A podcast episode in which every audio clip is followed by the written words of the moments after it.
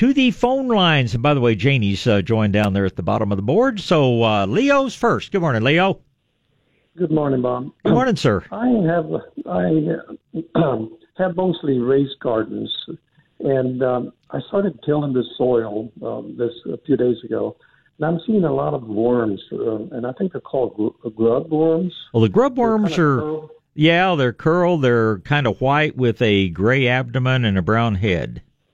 Yes, uh-huh. but they're Okay. pretty large. Uh, diameter maybe an inch and a half, two inches. Wow. Yeah, that's pretty Uh, good size. Do I have to get rid of them, or do I leave them alone, or what do I do? They are not at a feeding stage. They are just waiting to turn into beetles. Uh, those are probably the longhorn beetles or one of the bigger beetles. They're probably not the regular grub worm, but uh, they did all their feeding any damage that they were going to do. They did when they were much smaller. So I would just tend to ignore them. I mean, I, now I usually in my garden I put out some beneficial nematodes uh, both in the spring and the fall to take care of damaging grubs, to take care of fire ants, to take care of wireworms, things like that. So if you want to put out some beneficial nematodes, that will control any of them, especially the smaller sizes. Once you get up to that monster size, the nematodes take a long time to really affect them, but I'm sure not going to lose any sleep over it, and I'm not going to take any extreme measures trying to get rid of them. They make pretty good fish bait, I'll tell you that, but uh, who has That's what I- That's what I was thinking about. Yeah, I- I- in Del and I do a lot of fishing. Well, at many years ago, at a much younger age, I once caught a heck of a mess of crappie on grub worms, and my grandfather couldn't believe it, but he still uh, thoroughly enjoyed them. Yeah. Well, I'm utilizing coffee grounds in my soil mixture. Does that have play a role in it or not? Not in the grub worms. It does in the earthworms. Earthworms love coffee grounds, but the grubs, uh, that's just happens to be that particular grub feeds on decaying organic material. Most common place we find those things are uh, uh, in the compost pile. But they're longhorn beetles, they're rhinoceros beetles. Uh, if you see the adult stage around, they're they're fascinating things. In fact, some of the scientific companies used to pay kids two or three bucks a piece for the bigger beetles because they use them, uh, you know, teaching kids a lot about insect anatomy and things like that. So uh, enjoy them. Don't feel like you have to get rid of them. Yeah. Okay. One more question. Yeah. Um, I have weed, uh, a granulated weed killer. Can I mix in that with my soil mixture, or is that going to affect my plants? I'm afraid it would affect your vegetables. What what type of weed killer is it? I don't know. It's a granulated, and I. What, what do you know? What the company name? Do you know what the is it like? A, no, not offhand. I, I have. I bought a big quantity, very inexpensive, and I, I just have it there. And I No. was just wondering. I sure wouldn't. I sure wouldn't put it in my vegetable or flower beds. Okay, sounds good. I should have thanked you, Bob. Enjoy your program. My, my pleasure, Leo. Thank you, sir. And goodbye. Bye-bye. All right, Jan's up next, then Judy and Janie. Good morning, Jan. Good morning, Bob. Good morning. I have a couple. Okay. Uh, I, I have a variegated pittosporum that I just planted last year. It's about 18 inches tall, Okay. and I want to train it uh, where it's full at the top, but not so leafy at the bottom. Okay. I want to say something like a big bonsai. Sure. But how? Do, when do I start cutting those bottom, and how do I do that?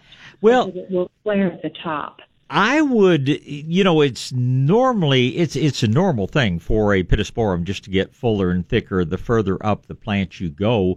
Once it has established, I, you're not going to want a single trunk unless you're going to put it in a pot and really grow it as a real bonsai. You're going to want it to have three or four or Yeah. five trunks, and as Right. long as it is doing that, you can start trimming off that little side growth anytime you want. Now keep in mind that everywhere you've got a leaf, you have, uh, you know, a little sugar factory pumping nutrient back into the plant. So what I would tend to do would be same thing I do with a shade tree. I wouldn't necessarily take those little side sprouts all the way off, but I'd keep trimming them so they don't turn into major limbs because they're gonna they're gonna make that lower part of the plant stronger. And I'm gonna wait until it gets to be five or six feet tall before I cut those little side limbs all the way off. But I'd start today to you know keep pruning them back so they don't make major limbs and just uh, start you know start giving it a little bit of training now select the five or six trunks that you wanted to have long term and uh, don't let anything else get real big Okay, that's good. Thank you. I've got Now- a green pittosporum outside my back door that basically is that way, and it's a lot older than I am. It's probably been there 70 or 80 years. But uh, it it's made a beautiful tree down at the base. It's probably 24 inches across the base, or at least 18. It's about mm, eight or 10 feet tall and eight or 10 feet wide. So uh, I'll look forward to hearing about how your variegated pit develops. Okay, I, I will let you know. Um, I know that you've mentioned two types of St. Augustine that are best for our area. I'm in San Antonio. Mhm. Um, and I've got to replace some of my lawn. So, and I couldn't remember. I wrote them down. I couldn't. now I now you don't know where they are. What were the two types? Would you tell me again? please? Well, the two that I talk about most commonly are for shadier areas. And uh, those two are Palmetto and Delmar. Now, in a bright, sunny area, my favorite St. Augustine is still Floratam. It's uh, the most drought tolerant. It's the most sun tolerant. It's uh, it's just a really tough St. Augustine, but it's more for a sunny area. It was developed jointly by Texas A&M and the University of Florida, which is obviously where the name Floratam comes from. But shadier areas, my two favorites are uh, Del Mar and Palmetto.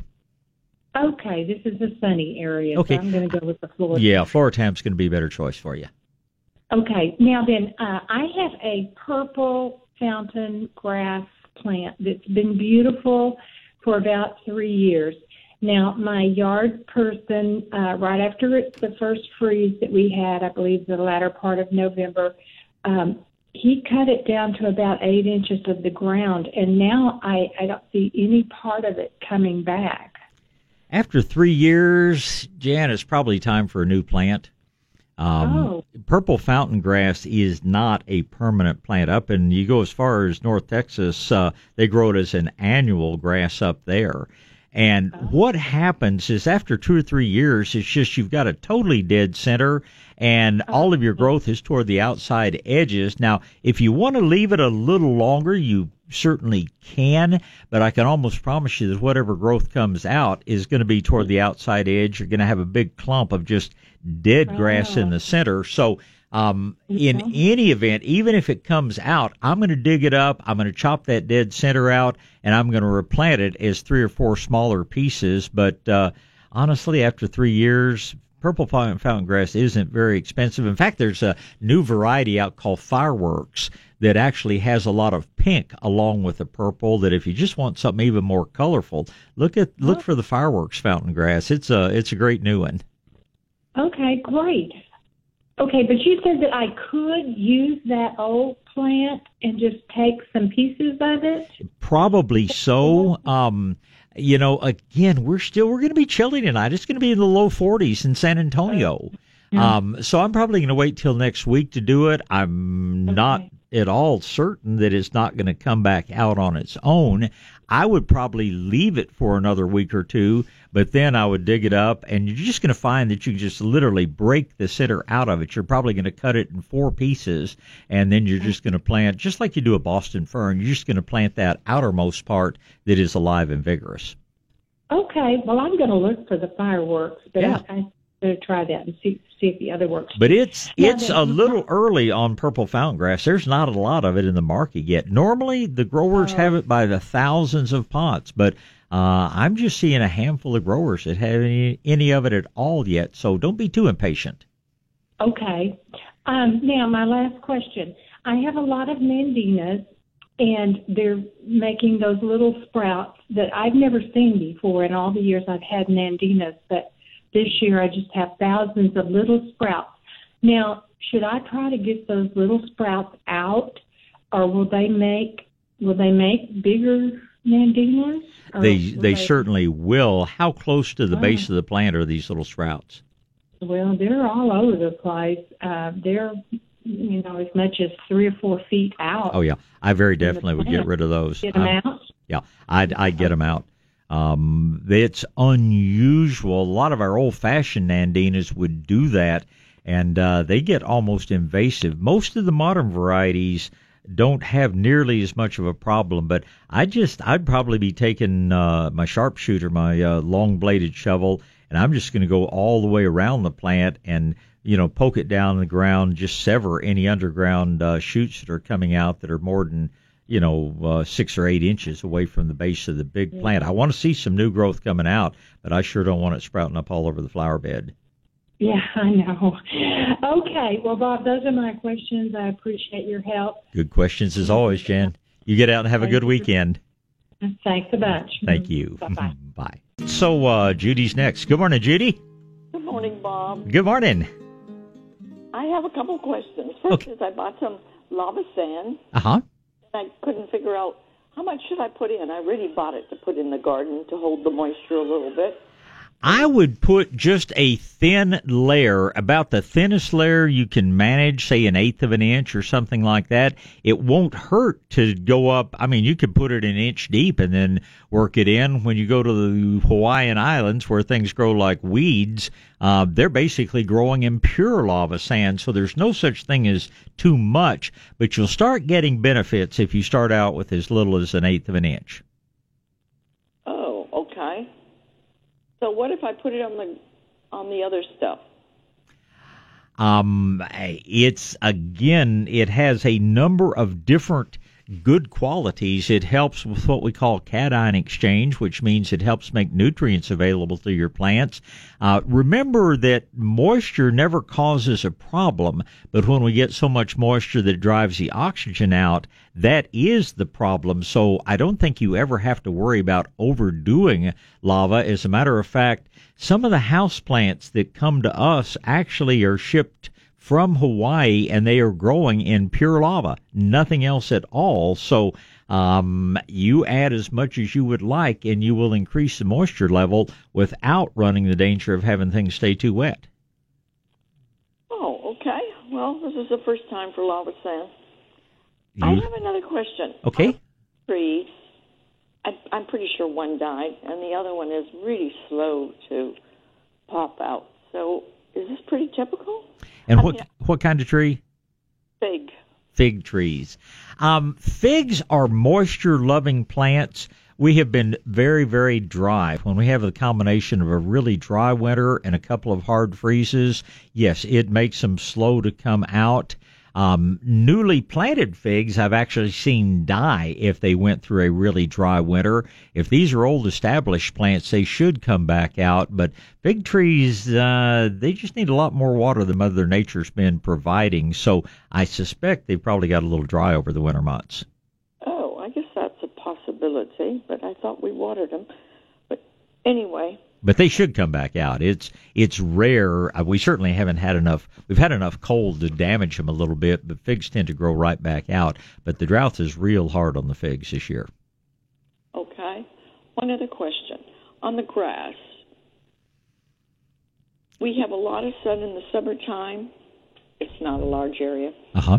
But then in the wintertime, it's pretty much shade. So would which of the St. Augustines would be better? The probably the Palmetto. I would go Palmetto or Del Mar. Those would be my two choices. Okay. All right. Well, thank you, and I'm so glad you're there. Well, it is my great pleasure to be here, Judy. You get out and have a wonderful weekend, and I'll look forward to visiting with you again. Thank you. Thank Bye-bye. you. Bye. All right, Janie's turn now. Good morning, Janie. Good morning, Bob. Good morning. I know that voice of an old friend. How are you doing? Just fine. Uh, listen, I have this orchid. It's it's an orchid bush, Uh huh. okay? And I know you got one in your place, a white one. Mine is a purple one or whatever color.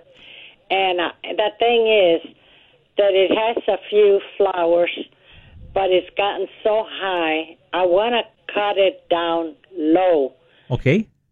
but I'm I know that I have to wait until the flowers stop blooming. right? Well, you don't have to, but why waste the flowers? Those flowers are absolutely beautiful, so enjoy the flowers. It's not really going to start putting on new growth until it finishes that bloom cycle. So if you want to cut it down now, you can do that. But if it were mine, I'd enjoy the flowers for another couple of weeks and then cut it back.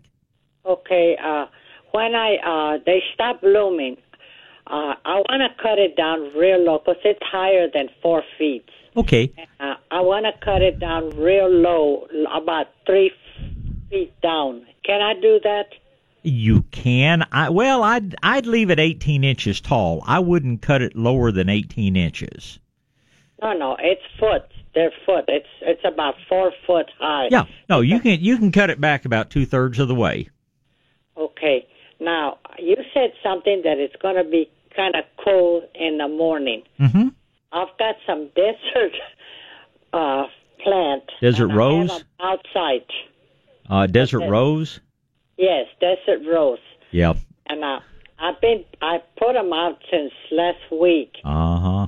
Getting to be where you're saying it's getting too cold. Is it going to hurt them? It might. I hate to tell you that, but they really ought to come in tonight. I hope they can stay out afterwards, but Desert Rose doesn't really like it below 60 degrees. And last I saw, they're saying maybe 44, 44 45. Your Desert Rose would really prefer to be inside tonight. I've been bringing those things in and out so much. it's giving you your exercise, but yeah, it's just you know, it's the as old timers used to always tell me, don't put things out until after Easter, and Easter, as you know, is very late this year. It's a week from tomorrow, but uh, I'm afraid I'd bring my Desert Rose in tonight. They'll certainly reward you for it.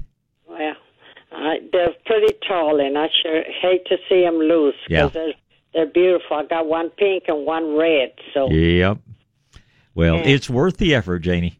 okay, then I guess I have to bring them in. I just said the sun is so pretty that I think it's so. It's just so pretty the sun when it comes out. Oh yeah, I couldn't agree with you more. But uh, uh, I don't want to. I don't want to see things uh, shrivel. But it. Uh, uh, get them inside. It's almost time for them to start blooming, and uh, they'll certainly be worth the effort.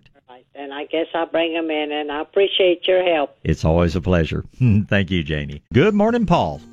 Hey, uh, I live in uh, Canyon Lake, and I had some landscape done. Um, I had some crepe myrtles put in. Okay. Uh, one is a hot pink, and it's doing really well. It's about eight feet tall. It's uh, they've been put they were put in about four weeks ago. All right. So the hot the hot pink one is uh, got lots of leaves on it.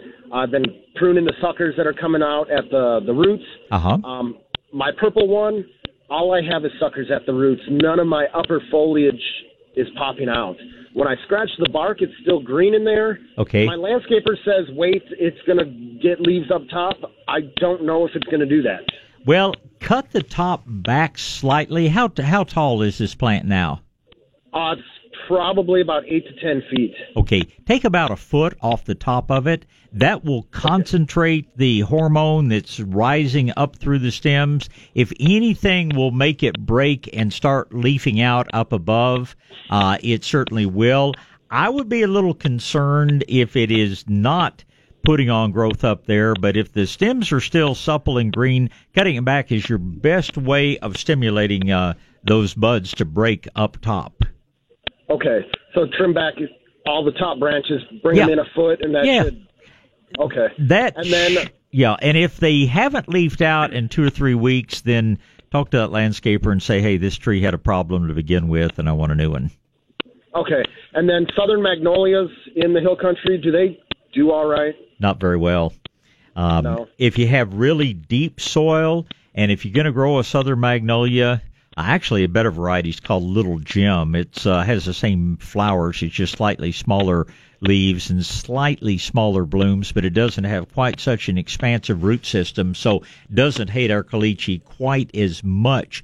But uh, if you're going to plant a magnolia of any of the evergreen magnolias, choose the area of deepest soil. Do not ever take the lower limbs off of it. A magnolia that's healthy will have limbs practically touching the ground because they shade the soil, they keep it cool, they let those uh, let the mulch sort of build up around them. And if you just have to have one, and if you're an area in deeper soil, uh, you can go for it. But boy, if you're in shallow soil, uh, not likely to do well for you.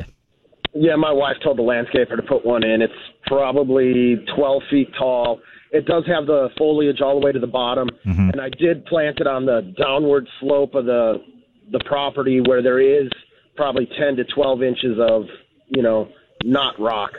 So well, it wishes there were 10 to 12 feet. Keep a heavy layer of mulch. Get a good living mulch and keep, uh, keep that mulch two or three deep over maybe from the trunk out about four feet all the way around.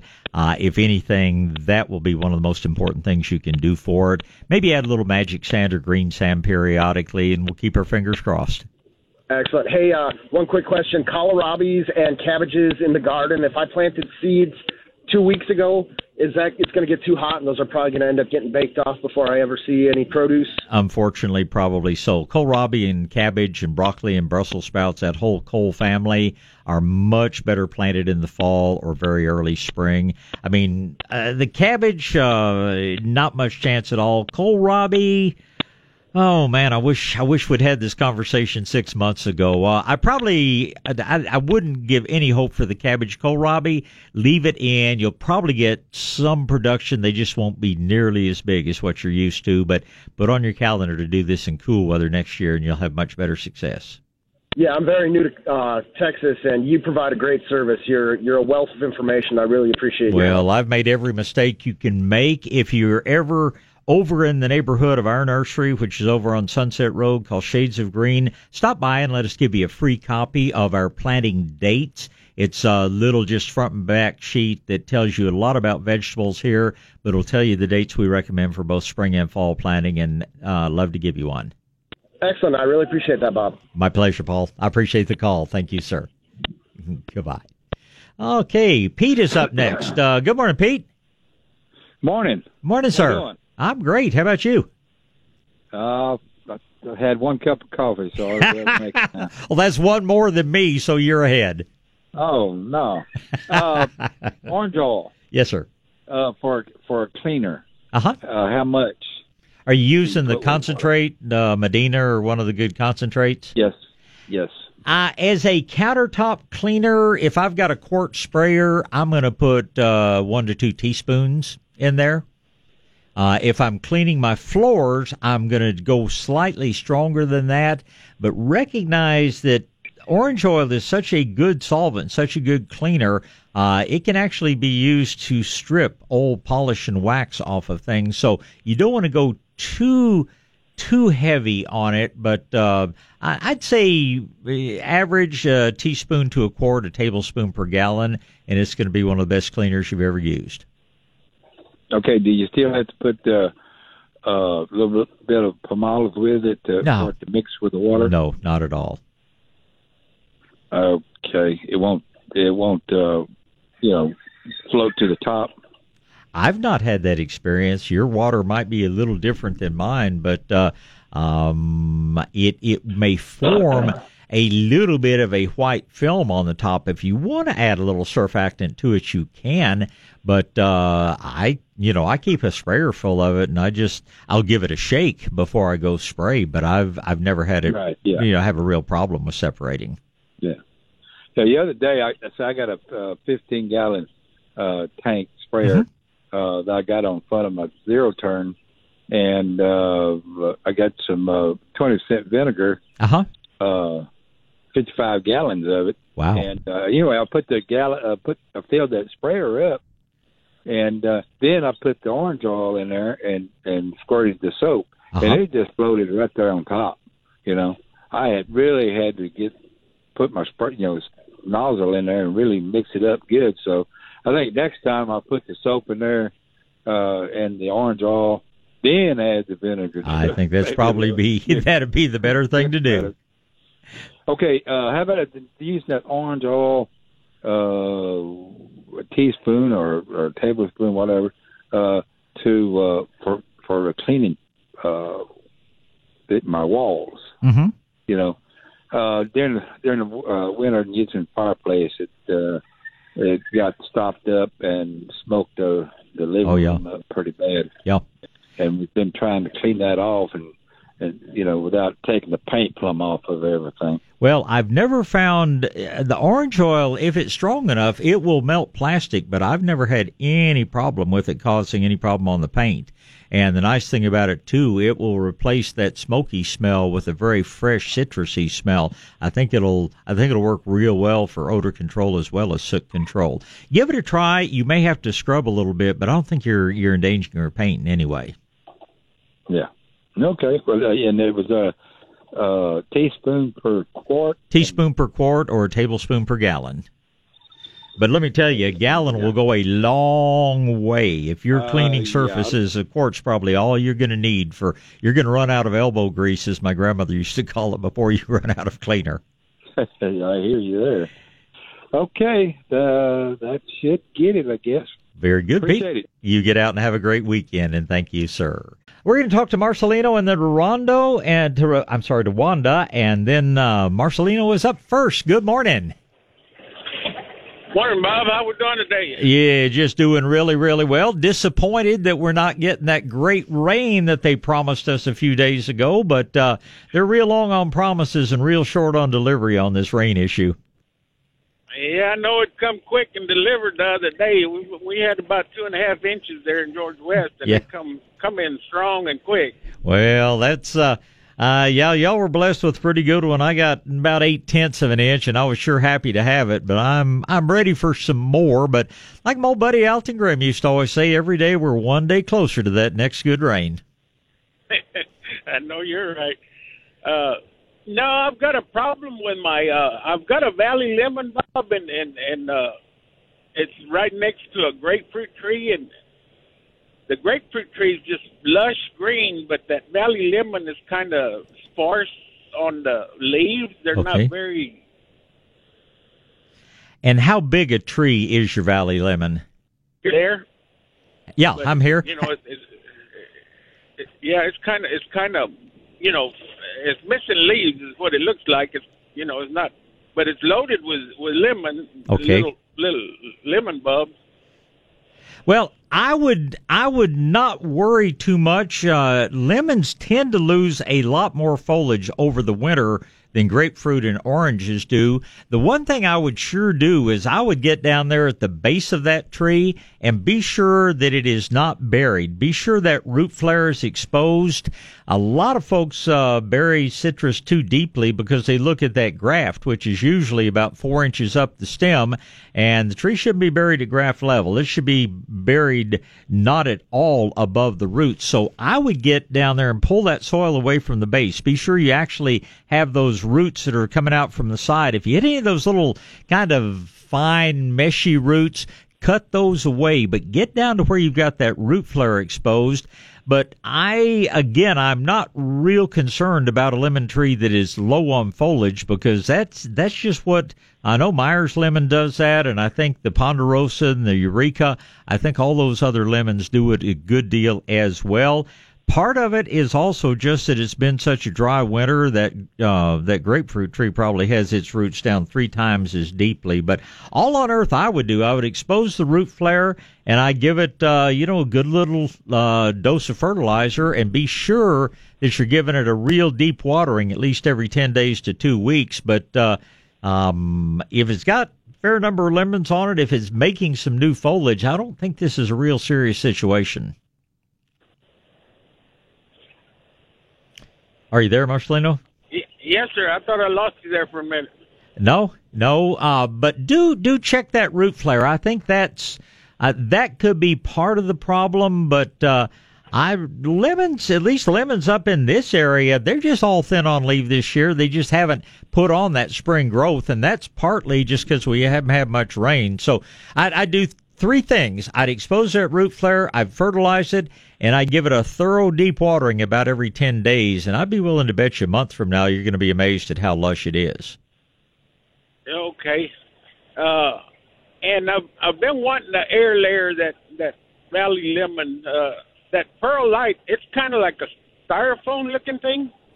Well, now an air layering, you don't use perlite. Uh, perlite is like a white. It's actually a mineral. In fact, uh, the original use for perlite was not for rooting and things, it was to make lightweight concrete. But now uh, you could root cuttings in perlite, but I think the the air layer is a better idea. What you do with that is you take a limb or more than one limb, and what you do is cut the bark away on one side for oh maybe an inch long area, and then you wrap it up with core or sphagnum moss or something like that, and wrap that up tightly with either saran wrap or aluminum foil and you actually let it root before you cut it away from the mother plant. It takes about six weeks during warm weather, but an air layer is in effect a pre-rooted cutting, and um, you wouldn't be using any perlite for that.